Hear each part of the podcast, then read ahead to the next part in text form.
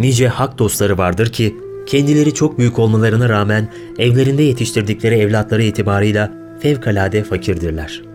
Onların evlatları veya evlatlarının evlatları azıp sapmış ve şeytanın ağına takılmışlardır. Günümüzde dahi bunun yüzlerce misalini gösterip anlatmak mümkündür. Ancak Allah Resulü'nün evlat ve torunlarıdır ki hiçbirisi yetiştikleri haneye, o hanenin mana köklerine ihanet etmemişlerdir. Değil ihanet etmek her fırsatta bu cibilli alakayı göstermiş ve vefa misali olmuşlardır. Hazreti Fatıma evlendikten sonra uzak bir yere taşınmıştı. Bir keresinde Allah Resulü kızının gözlerine hasretle bakarak "Keşke bana daha yakın olsan." dedi. "Babacım, Harise'ye söylesen de evini bizim için boşaltsa. Kızım, bir kere istedim, bir daha isteyemem." Harise bunu duyunca evi boşalttı ve yeni evliler bu eve taşındılar. Allah Resulü Harise'nin bu âli cenaplığından çok memnun oldu. Harise çok güzel Kur'an okurdu. Allah'ın Resulü bir gün şöyle buyurdular.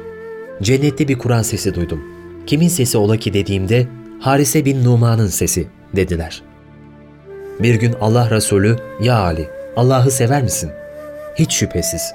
Beni sever misin? Elbette. Peki hanımın Fatıma'yı? Evet. Pekala, ya Hasan'la Hüseyin'i? Severim ya Resulallah. Sorduğu sorulara aldığı cevaplardan sonra Peygamberimiz sallallahu aleyhi ve sellem Hazreti Ali'ye bu sefer de şunu sordu. Peki bu kadar sevgiyi bir tek kalbe nasıl sığdırıyorsun? Hazreti Ali Allah'ın peygamberinin bu sorusuna hemen cevap vermedi. Evine gidip Fatıma validemize kendisine sorulan soruyu aktardı ve ondan bir cevap istedi. Hazreti Fatıma ona şöyle bir cevap verdi. Allah'ı sevmen imanından ve aklındandır. Peygamberi sevmen gönlündendir. Beni sevmen nefsindendir. Hasan ve Hüseyin'i sevmense babalığının gereğidir. Hazreti Ali, Fatıma validemizden aldığı bu cevabı doğruca Resulullah sallallahu aleyhi ve selleme aktardı. Sorusuna verilen cevaptan memnun olan Resulullah, cevabın kimden geldiğini anlamıştı. Kızı Fatıma validemizi kastederek şöyle buyurdu. Bu meyve peygamberlik ağacından alınmışa benziyor. Kainatın iftihar tablosu sallallahu aleyhi ve sellem her sefere çıkmadan önce en son kızına uğrar, seferden döndüğünde de mescidinde namaz kıldıktan sonra hanımlarına bile uğramaksızın önce yine kızına uğrardı. Yine bir sefer dönüşüydü. Allah'ın Resulü önce mescidine uğradılar, iki rekat namaz kıldılar, dua ettiler. Sonra da Hazreti Fatıma'nın evine yöneldiler. Çünkü can parçası başkaydı. Aralarında diğer kızlarıyla da olmayan bir bağ vardı. Fatıma bir evlattan çok öteydi. Sadık eşi Hazreti Hatice annemiz vefat edince yemeğini o yapmış, elbiselerini o yıkamış, yalnız yıllarında hep o yanında olmuştu. Kabe'de namaz kılarken üzerine attıkları toz toprağa evden koşup gelerek gözyaşlarıyla o yıkamıştı. O, Allah Resulü'nün ifadesiyle babasının annesiydi. O kıyamete kadar gelecek altın neslin annesiydi. Allah'ın Resulü kızının kapısına dokunarak ''Kızım Fatıma'm'' diye seslendi. İpeklere yumuşaklık bağışlayan babasının sesiydi bu. Kapıya koştu. Geride garip hisler bırakarak dokunduğu her şeyi gurbet renkleriyle giydiren akşam güneşinin zarif ve zengin hissiliği vardı babasının üzerinde. Allah Resulü'nün üstü başı perişandı. Yorgundu. Çölden gelmişti. Yüzü gözü toz toprak içindeydi. Yaşı da bir hayli ilerlemiş, sakalı ve saçları yer yer ağarmıştı. Babasını o halde görünce hayalinde acılar bir gül gibi yaprak yaprak açılmıştı. Senelerden beri içinde birikmiş duygular depreşmişti. Daha fazla dayanamadı. Sarıldı babasının boynuna. Sarsıla sarsıla ağlamaya başladı. Babacığım, nedir senin bu yaşadıkların? Yıllarca içinde biriktirdiği gözyaşları ipi kopmuş inci taneleri gibi dökülüyordu gözlerinden. Ağlama kızcağızım. Bir gün babanın ışığı gecenin olduğu her yere ulaşacak.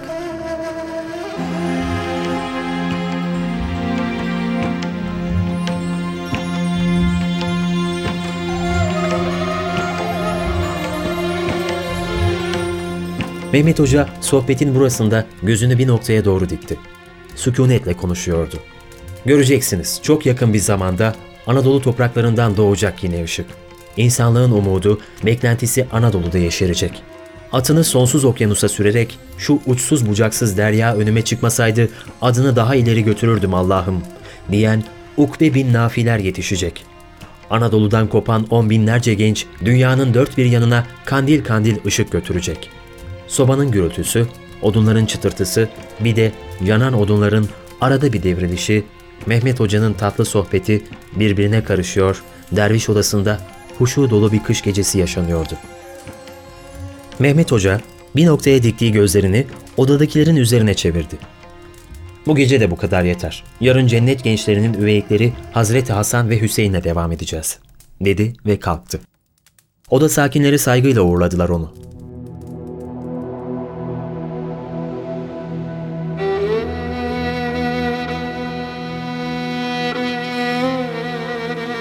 Şimdilerde Mehmet Hoca'nın sezgileri güçlü bir insan olduğunu daha iyi anlıyorum. Sanki bugünleri görmüştü. Bugün Asya bozkırlarında, Afrika çöllerinde, okyanusların sonsuz maviliğinin ortasında, tarihin hiçbir devrinde İslam'ın ışığının gidemediği adalarda, kuzey ışıklarının bir hayal, bir ışık ülkesi gibi aydınlattığı buzullarla kaplı kutuplarda insanımız sesini duyurabiliyorsa, bütün bunlarda Allah Resulü'nün ağlama kızcağızım. Bir gün babanın ışığı gecenin olduğu her yere ulaşacak sözünden bir hisse olduğunu düşünüyorum.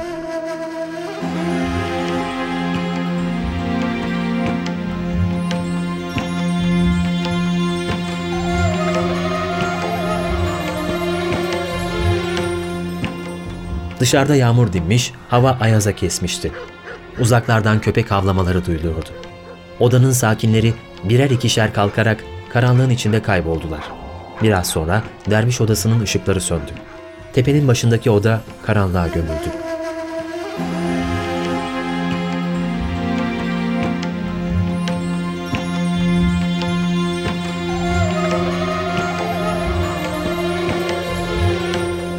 Muharrem'in dördüncü gecesi. Cennet gençlerinin üveyki Hazreti Hasan. Yatsı namazından çıkanlar paltolarına iyice sarılmışlar yine derviş odasına doğru yürüyorlardı. Karayel yeri göğü yıkıyordu sanki. Soğuğun sillesine daha fazla maruz kalmamak için ihtiyarlar hızlı hızlı yürüyor, gençler koşuyordu. Her taraf don tutmuştu. Yapraksız dalların gece dansı ürperti vericiydi. Çamur deryası yollarda araba tekerlerinin oluşturduğu derin izler, hayvan sürülerinin açtığı derin çukurlarla her taraf delik deşik olmuştu. Köstebek tarlasına dönen sokaklar yürünmez haldeydi. Gündüz neyse ama gece bu yollardan yürümeyi göze almak zordu. Öyle bir soğuk vardı ki bazıları dua okumak için Sarı Dede'nin önünde duramadılar. Derviş odasında emektar soba, kendi kalesini koruyan ateşli bir komutan gibi Karayel'e meydan okurcasına gürül gürül yanıyordu. Her zaman olduğu gibi yine en son Mehmet Hoca girdi içeri. Yüzü soğuktan kıpkırmızı olmuştu ama bu ona ayrı bir güzellik katmıştı. Sanki yüzü kırmızı bir gül bahçesiydi. Herkes merhaba hoca efendi diye selamladı onu. Mehmet Hoca Bugün çok soğuk dışarısı, dedi. Faik dedi, eh yağmurdan sonra bu kuru soğuklar hep olur zaten, dedi.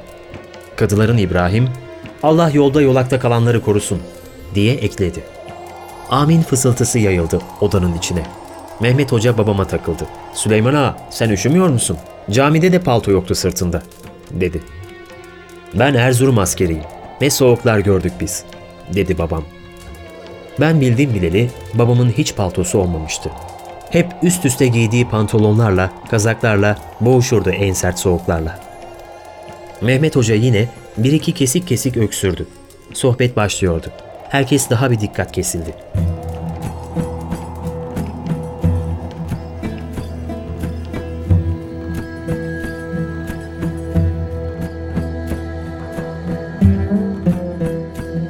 Hicretin 3. yılının Ramazan ayı ortasında Ali ailesinin bir oğlu oldu. Ezelde birbirine bağışlanan çiftlerin mutlulukları sonsuzdu. Aile ağacı ilk meyvesini vermişti.